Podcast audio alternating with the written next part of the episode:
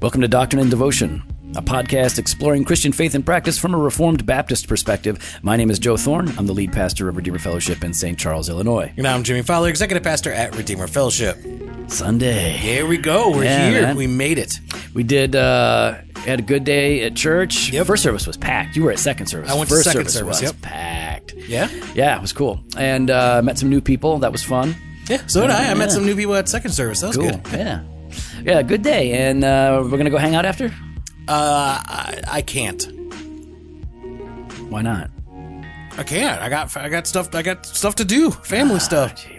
I got stuff to do, too. Yeah. You got to prioritize and put some things at the top of the list. Yeah, and then that's what I'm doing. Family. Cigar shop. What are we going to do at the cigar shop?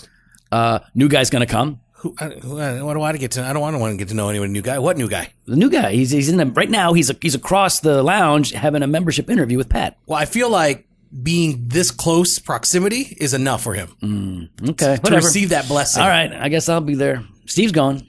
Oh, what time are you guys going? Yeah, 5 o'clock. Oh, I might see you there. I see. Yeah, everybody likes to be with Steve. I was, oh man, I was going to tell you, I don't think I told you this. So I was, I think I told you I was out with the Warfords. Yes, you told me about this double date that you had, which you asked me for advice on. Yeah, I did. Not realizing it was a double date with another couple. Yeah, no, I was just asking you, wait, what's the best steak joint to take Rob and Shannon to? Yeah, you didn't say that. I was thinking, oh, he's going to, first I was like, oh, well, my condolences. Joe's grandma died last week. Yeah, she did. Yeah. So you had the funeral. So I thought maybe you were taking family out, that you guys were going, to sell, And by the way, next time you recommend a place for me, try to recommend a place that's not going to cost me like $500, okay? Hey, I asked you what your range was. My exact words to you were, what's the budget? And you go, oh, just good steak. Yeah. I said, okay, fine. Not that good. Okay, not that good. No, so while we're there, we're sitting there. And we got a really good seat and people are coming in. And then Rob goes, hey, that's Andy Avalos that just walked in.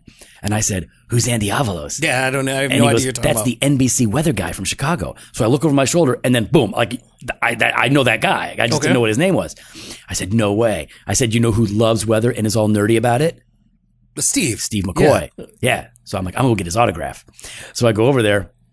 And he's, I'm like, hey man, Andy Avalos, right? So I'm like, it's not like I know. Andy Avalos, right? NBC. And he's like, yes, thank you. I'm like, man, listen, my friend Steve is a big weather geek. He loves weather, knows all about thunderheads and overcast and forecast and supercast, all kinds of casts. I'm pretty sure that last one you just made up. No, that's like a radar thing or something, I think. So I was like, he's all into that stuff. Supercast? And broadcast, So that's broadcasted. That's part of it, right? And I said, would you mind autographing? Send an autograph to Steve. And he's like, absolutely. So that's now the second autograph. But that's probably the first time he's ever been asked for his autograph. Oh no, but weathermen get asked for autographs all the time. Yeah, no. Yeah, they do. No, they don't. They're celebrities in Chicago. So this is the second one. Yeah, what was the first? The first one I got him the quarterback for the football team in Colorado for the Broncos. The Broncos. Yeah, I got him the quarterback from back in the Super Bowl. Peyton Manning? No, before that, when they went to the Super Bowl before that. John Elway? John Elway, yeah. Man, good job. Jen and I were we were in Chili's, and there's John Elway, and she goes, "That's John." No, that can't be John Elway. Yeah, it was. There's no John Elway does not dine at the Chili's. He absolutely does. Well, I guess it's hard to resist those baby back ribs. Yeah, and barbecue sauce. So Jen goes, "Hey, that's John Elway," and I said, "Who's John Elway?" And she said, "She goes, that's the quarterback for the Denver Broncos." I was like, "Oh man, Steve lived in Colorado. He likes the Broncos." But I'm not going to get the autograph. She made me go and get the autograph. Oh, so you just went up to his table and... Yeah, basically, yeah. Well, no, hold on. What do you say basically? Well, no, I went to his table, but as I was going to his table, he went to the bathroom. Okay, so you waited outside the bathroom? No, I went into the bathroom. Hold on, stop for a second. Yeah. You went into the bathroom. I went into the bathroom, and I pretended to go pee next to him in the urinal, and I was like... Hold on, did you? Yeah, I did. So okay, you follow... Oh, let's get this straight. Yeah. You followed John Elway into the bathroom. Yeah. Pretended to urinate. Yes. Well, I couldn't just stand there and look at him. I had to go up shoulder to shoulder. Oh, so the non-weird thing was to stand next to him pretending. Well, he doesn't know I was pretending, though. He just thought I was really doing it. Okay. Yeah. So and then I was like, John Elway. Like I know. It was like with Andy Avalos. Yeah, yeah. And he's like, yep. And then he finishes, and then I fake finish, and then we go and we wash our hands. Fake finish. Well, what does that mean? Well, I mean, you kind of like, you know, kind of like what? Kind of like I can't. I see a visual here that you're doing. Like, you know what guys do when they're done. They're kind of and then they move around a little bit. All right. Yeah. So then we go to the sink, and then we wash our hands. But I really wash my hands because I can't fake wash my hands. You can't fake. Yeah. I would have loved it. Did you use fake paper towels? Yeah. No, I did all the real stuff. And then he was walking. I go, hey, John, stay with me in the bathroom just for a moment. Just my this whole time, by the way, this was back, and this was before like smartphones. Mm-hmm. So I had one of those leather bound planners under my shoulder, under my arm the whole time. So I remember what time I was like, hey man, would you, my buddy's a big... Did you actually use that? No, okay, no, so no, no. So you still, nothing's changed for you. You still don't use the resources that we have out there. Okay, so leather planner. So then I said, hey man, would you get an autograph for my buddy Steve? And he goes, yeah. I was like, thanks man. All right, well, you're a good friend. How many autographs has Steve gotten for you? Because I know you were looking for Jason Allen over at MBTS. You were asking for... I like to get autographed signature tattoos on me. I got Spurgeon and I got John Bunyan, and I wanted to get. But you're Allen. Also all right. Moeller. I thought you were looking for Jared Wilson's autograph, and Steve was supposed to get that for you. No, he hasn't delivered yet. He didn't get it yet? No. Oh, you have Moeller's. I'm gonna get Moeller's. I'm gonna get all of them. Yeah, you're really gonna get Moeller's? No, of course. I was about to say, stop goodness. It. No. All right, well, Joe, what are we gonna be talking about today? Well, it's Monday. It's a recording for Monday, so we're going to do 1689. We are back in Chapter 10 of Effectual Calling, and we are going to start off in paragraph 2. Perfect. I'm going to go ahead and read it. This effectual call is of God's free and special grace alone, not from anything at all foreseen in man, nor from any power or agency in the creature, being wholly passive therein, being dead in sins and trespasses, until being quickened and renewed by the Holy Spirit. He is thereby enabled to answer this call and to embrace the grace offered and conveyed in it, and that by no less power than that which raised up Christ from the dead. All right. So the effectual call, we introduced this last week and we talked about it. So really what that is a special grace of God that comes upon an individual that ensures their conversion. Yeah. When this grace comes upon them, it changes them in such a way that they then necessarily respond to the invitation. So when you say special grace, what's that in contrast to then? Like when we're talking about special grace. Yeah. So there's there's different, there's God's common grace, which is common to all people. Everybody experiences various kinds of God's favor and goodness, and kindness. Mm-hmm. Jesus says the rain and the sun shine on both the wicked and the righteous. So, but special grace is a saving grace that comes upon the elect. Mm. And so this effectual call is a grace of God that that changes an individual, changes their heart. It brings them forth by the word. And here they're breaking it down further so that we understand a few particular things here. And the first is that this grace, that this effectual call is God's free and special grace alone, not from anything at all foreseen in man. So you're saying that that God didn't look forward into history or look forward into the future? Yeah, the future, Jimmy, is forward. I was like, look forward into history is backward. That's how that works. That's how that works. So you're saying God doesn't just look forward and say, oh, you know what? Joe's going to be a good guy. Joe's going to be a decent guy, deserving of this grace that he's going to be, at some point in time, he will be at a church service and he'll respond. And right. So, and it's not even that, God looks forward and says, I can see that Jimmy's going to believe at this point in time, and that's when I'm going to give him this grace. It's you wouldn't believe without the grace. You wouldn't come forward. So this is all God's grace, his free and special grace alone. That's not from anything foreseen in man, nor from any power or agency in the creature, because we are dead in sins. Yeah. Right. There's no life in us. Right. So that's why it says, being wholly passive therein, being dead in sins and trespasses, until quickened and renewed by the Holy Spirit. So this renewing, this quickening, that's regeneration. So here, when we're in salvation, much of the time when we're talking about salvation, we say that we are passive recipients, right? Yeah. God does the work, we receive it. Yeah. It's monergistic, right? Yeah. That, it's God does the work to cause us to be born again, and then we receive that gift. And so that, like it said, there's nothing good in us. There's nothing in our own ability. I mean, 1 Corinthians 2:14, the natural person does not accept the things of the Spirit of God, for they are folly to him, and he is not able to understand them because they are spiritually discerned. And so that's that whole idea of being dead in sins and trespasses, unable to, wholly passive, unless the Holy Spirit does something. Right, exactly. Right. So, but here's what I like, because not only does it say that, we are dead in our sins, therefore we are passive in this work, right? We are going to be active, but we have to be activated, right? Before that'll happen. So we're passive in this effectual call that's causing us to be born again, quickened and renewed by the Holy Spirit. But he is thereby enabled to answer this call and to embrace the grace offered and conveyed in it. So it is not that we are totally inactive, but we are incapable of responding spiritually to the general call of God until the effectual call of God actually grabs us, renews us, frees our will from bondage to sin. And now we are enabled to answer this call, to embrace the grace. And we necessarily do, because now our heart works right. And because it works right and God's effective grace is on us, we want. Yeah, we desire that communion. We desire that relationship with our God. Right. For all, for the right reasons, it's because it's God's grace.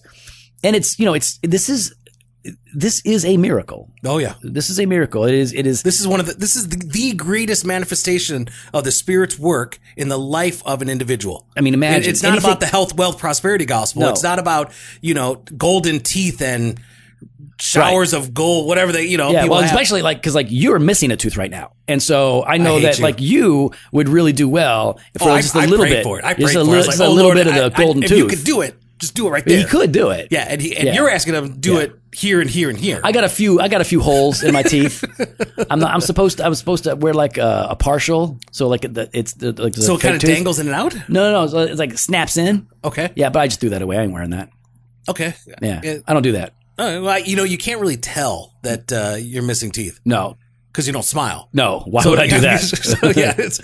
Don't make me smile. Oh, there it is. The holes. Yeah, see? There's that gap. It's like a jack-o'-lantern with the teeth, teeth missing. So yeah, this is I love that you said that, because this is the biggest thing. People are so hungry for this manifestation of the Spirit, right? And I just, they want to feel something. They want their back pain to go away, or they want gold dust in the air, or whatever it is. They want some vision. They want some what they view as tangible, right? And even the intangible, like you're talking about, visions and signs and wonders. But there's nothing more spectacular. Look, you were dead, and Jesus brought you back from the dead, and it is no less real than when he called Lazarus forth from his physical death. It's just as real as that.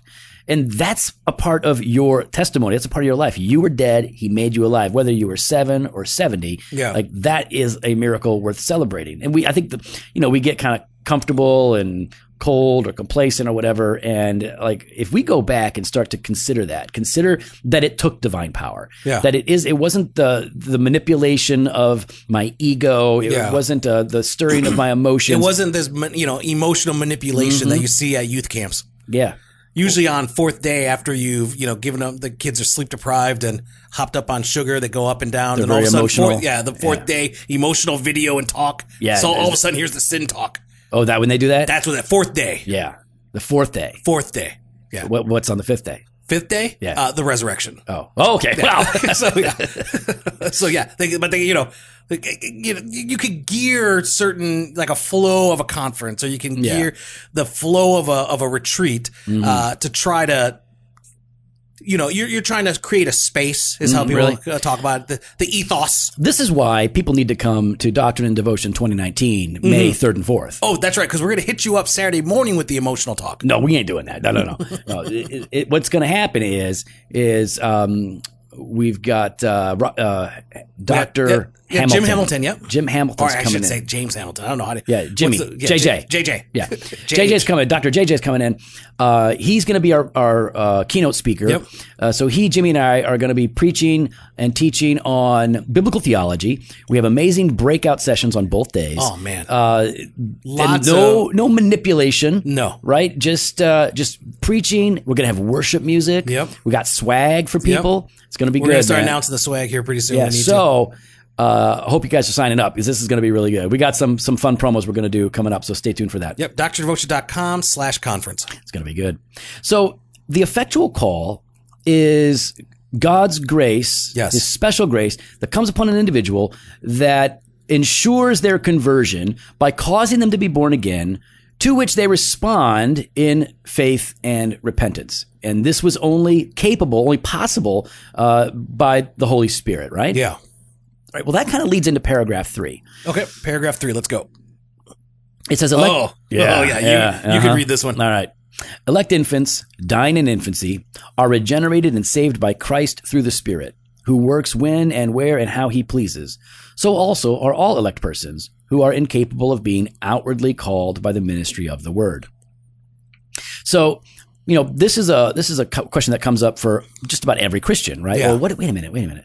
You know, because first they maybe ask, well, what about those people that have never heard of Jesus? Yeah. Right? Well, they've never had a chance to believe in Jesus. Mm-hmm. And it's an easier answer because, well, they have rejected the God that has revealed himself in nature. They are sinners and they're not going to hell. There's still that general revelation that's out there. Yeah. Yeah. And so, listen, they're guilty. So none are without excuse. They're guilty because of what happened in the garden from Adam's sin. They've inherited a sinful nature. They've sinned their lives. And the reason they're going to hell is not merely because they don't believe in Jesus. It's because they've broken God's law. Mm-hmm. That's an easier one. When you get to infants, it's like, well, wait a minute. How are we supposed to conceive of them?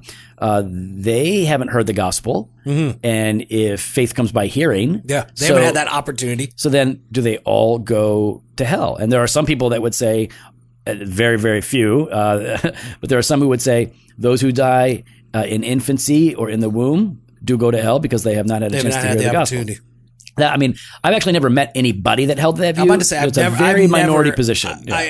Very rarely do I see anyone or have heard of anyone or read anyone that's like, yeah, that's my view. Right. So in the Reformed tradition, what I've seen are two basic answers. And one is that, well, first of all, everybody goes, you know what? We don't have all the answers here. Like that's and I think pretty important. That's pretty fair. This is a bit murky for us. But the two basic views are that some infants will experience God's miraculous work of regeneration and are saved. So we have elect infants and non-elect infants. And then there are others in the Reformed tradition who would say all those who die in infancy are elect. And they're not elect because they're dying in infancy. Mm-hmm. They are elect and their dying in infancy is somehow mysteriously a part of the plan. So in paragraph, and I think we want to say on the front end here, you know, we understand this is a difficult conversation topic, right? Yeah. Like, and so we kind of look at this with the weight of it. We understand and we know people that have lost their children. Right. And so we know we've had miscarriages, stillbirths, and newborn deaths here at the church over the past 11 years. Yeah. So we want to handle this with sensitivity and care. But like Joe said, there's the reality of it's murky. Right. And so it's really important when you're having this debate or discussion, make sure you know who you're having it with. Yes. Right. Because you don't want to have this discussion with somebody who's lost a child and just deal with it clinically and just throwing these ideas around because that could be cruel or confusing to them. Oh, yeah. So if it's just, you two childless people or you two people whose kids are all healthy, okay, you guys can maybe have that conversation a little bit more loosely. Yeah. So it's important that, especially for anybody who's teaching or leading, pastoring, you want to approach all subjects, but especially something like this with some pastoral care. Yeah. Right. And so, when we have to talk about this, there's a particular way that I've done it in the past, and I'll share that here in a minute. But this says elect infants dying in infancy, are regenerated and saved by Christ through the Spirit. So clearly, the 1689 allows for infant salvation. Yes. It teaches infant salvation. It does not say that all that die in infancy are elect. It says elect infants dying in infancy are regenerated and saved by Christ through the Spirit. So at the very least, we have here this this option, this idea that God does save some. Now, some people would ask, well, hey, a minute, how do they believe if, I mean, do they even have the capacity, the faculties? They don't have the faculty to I mean, if faith is made up of knowledge, assent, and trust, an infant can't do that. So how is it then exercising faith? Do they get to bypass faith somehow? I mean, to be regenerated, right, means God gives you a new heart. So then what are they believing in? All it says is that the Spirit works when, where, and how he pleases. And so also are all elect persons who are incapable of being outwardly called by the ministry of the word. So the elect that are incapable of being outwardly called, right? They are, so there are elect people who are chosen by God, mm-hmm. who do not have the capacity to respond in faith and repentance, whether that's due to a mental hindrance, you know, a cognitive issue, or because of their age, they will still be called by this irresistible, effectual grace. Yeah, I mean, John 3:8, the wind blows where it wishes, and you hear its sound, but you do not know where it comes from or where it goes. So it is with everyone who is born of the Spirit. So I think even here, as you're talking about with election, I think we've talked about that in the past. We don't know who the Spirit's going to be. We don't know who the elect are, and so that's right. Why we preach to everyone. Right. And in the same way here, we don't know the mystery of God's saving grace. Right. Right. And so, look, some people are going to say, well, listen, there are no verses that teach this. This is just people being emotional, people being soft. I've heard people say, like, you know, well, what about this, the Samuel? Well, that's where I'm going. Yeah. Oh, okay, I want to show them that there is a reason to believe in infant salvation. Not because of some age of accountability, because we are all accountable for the sin in the garden from the moment we are human beings, mm-hmm. right? So, so this is what I do when somebody suffers the loss of a child and they want to know, and they often ask, not all of them, you know, is my child in heaven? Will I see my child again? Then I take them to Second Samuel 12. All right, so I actually need to pull it up. So in 2 Samuel 12, and we've talked about this here on the podcast before. Yeah. But, you know, after David's sin with Bathsheba and all of that, and he's called out, it says in 2 Samuel 12, the Lord afflicted the child that Uriah's wife bore to David, and he became sick. David therefore sought God on behalf of the child. And David fasted and went in and lay all night on the ground. And the elders of his house stood beside him to raise him from the ground, but he would not, nor did he eat food with them. On the seventh day, the child died. And the servants of David were afraid to tell him that the child was dead, for they said, behold, while the child was yet alive, we spoke to him, and he did not listen to us. How can we say to him the child is dead? He may do himself some harm. When David saw that his servants were whispering together, David understood that the child was dead. And David said to his servants, is the child dead? And they said, he is dead. Then David arose from the earth and washed and anointed himself and changed his clothes. And he went into the house of the Lord and worshiped. He then went to his own house. And when he asked, they set food before him and he ate. Then his servants said to him, what is this thing that you have done? You fasted and wept for the child while he was alive. But when the child died, you arose and ate food. And David said, while the child was still alive, I fasted and wept, for I said, who knows whether the Lord will be gracious to me that the child may live?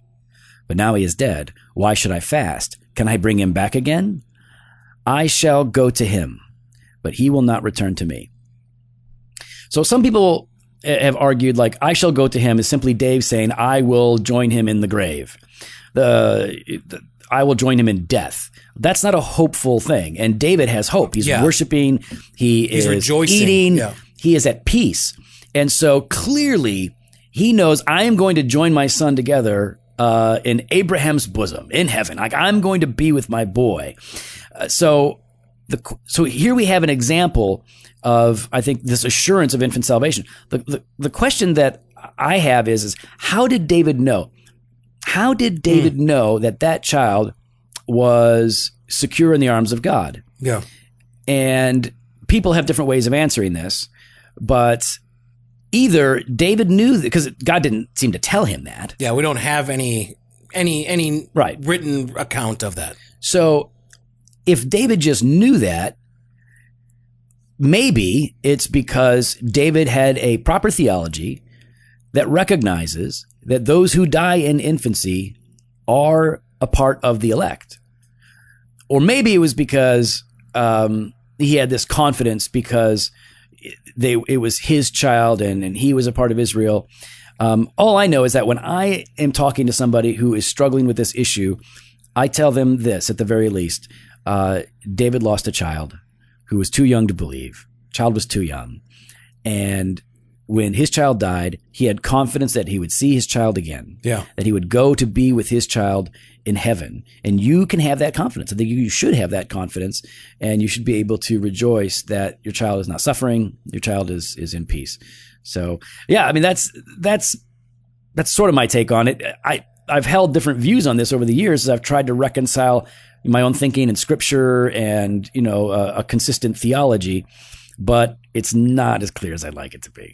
No. And I think that's what's important here is I think we're like you said, we're trying to reconcile what we know of God and the grace of God, the mercy of God, the love of God, the sovereignty of God, right. And the silence of scripture, right? Yeah. And so I think part of this is that, there's always that danger of like, well, I can't build a whole theology off one verse, right?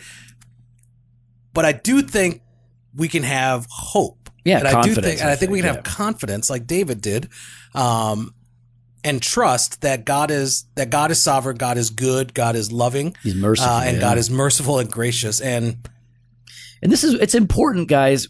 Like, look, not everything is super black and white, high contrast. I wish it would. Yeah. I wish it was. That'd be so much easier. So, man, then instead of being 99% right, we'd be 100% right. All the time. Can you imagine? I do in my head. I do. I imagine it all the time. Yeah. Listen, some things are murky. Some things are gray. Some things are fuzzy. And it's okay. And it's good to admit that. Don't treat every doctrine as if they are all equally clear in Scripture. They are not. Some we have less information on, some are more. It's okay to be dogmatic on many doctrines, especially those doctrines that are clear in Scripture. But we should always be open to what the Word says, because maybe we, in our own formulation or articulation, are making a mistake. We need to be willing to change our mind if the Scripture compels us to. But I would just say, hold this doctrine carefully. And it's not a doctrine that you want to swing around carelessly around people, because you'd be surprised how many people have lost children, whether that is a miscarriage or something even later. So again, we can have this theology, right? We can have this belief only because God is sovereign in salvation. Yeah. If there was no such thing as irresistible grace. And I was actually sitting here thinking about that, about the beauty of Reformed theology in that sense. But I was wondering if that was just a kind of a cheap shot, right? No. That's why I was holding back on that. I was thinking to myself, is that kind of a cheap shot against Arminianism? Like, oh, look.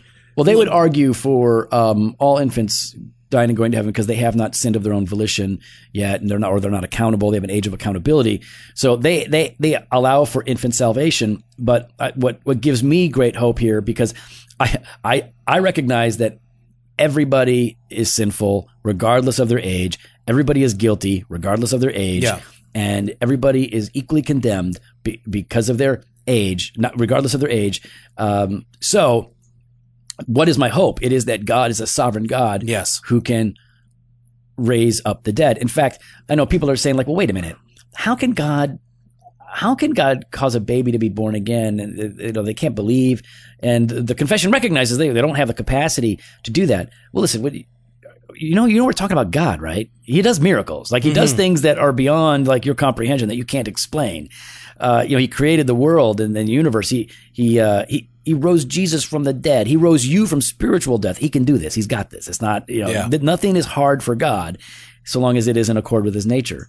So that's where we land. So those are some of our thoughts on irresistible grace, effectual calling, and then the salvation of infants. Well, we'd love to hear your thoughts. You can follow us online on Instagram and Twitter at Doc and Devo, or on Facebook / Doctrine and Devotion.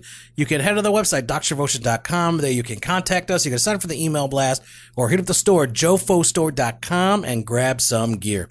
You know what they need to do? Yeah. Go ahead. Talk about it. Man, we got those hoodies. We're doing a limited edition. Last week. All right, listen. We're doing a limited edition D&D hoodie. This design is very cool. You've seen the design on a t-shirt before, but this has been modified a bit. So it fits better. I think it fits better. Larger, and we've got this like shield patch thing on the front of the zip-up hoodie. It's a zip-up hoodie, so it's different from the last one. It's a great quality. Thankfully, since we got a discount on that the hoodies themselves, we're able to pass that discount on to our listeners, so I'm really glad about that. Yeah, how much is it? How much is a hoodie? $35. Look at that. It might be $37 based on if you go with the larger sizes. So, man, I'm excited. I'm buying one for my son because he wants one. But only for pre-order. We're not going to buy it like we do the t-shirts. We're not going to buy a bunch of them and then store them. You want this. It's limited editions. You got to order now. Yep. So go to jofostore.com, pre-order, and then we'll get these. We're going to take one more week of pre-orders. Then we're going to have them printed up, and we're going to ship them out. There we go. Fresh pod every Monday and Thursday. Blog posts on Wednesdays. Video content when available. Later.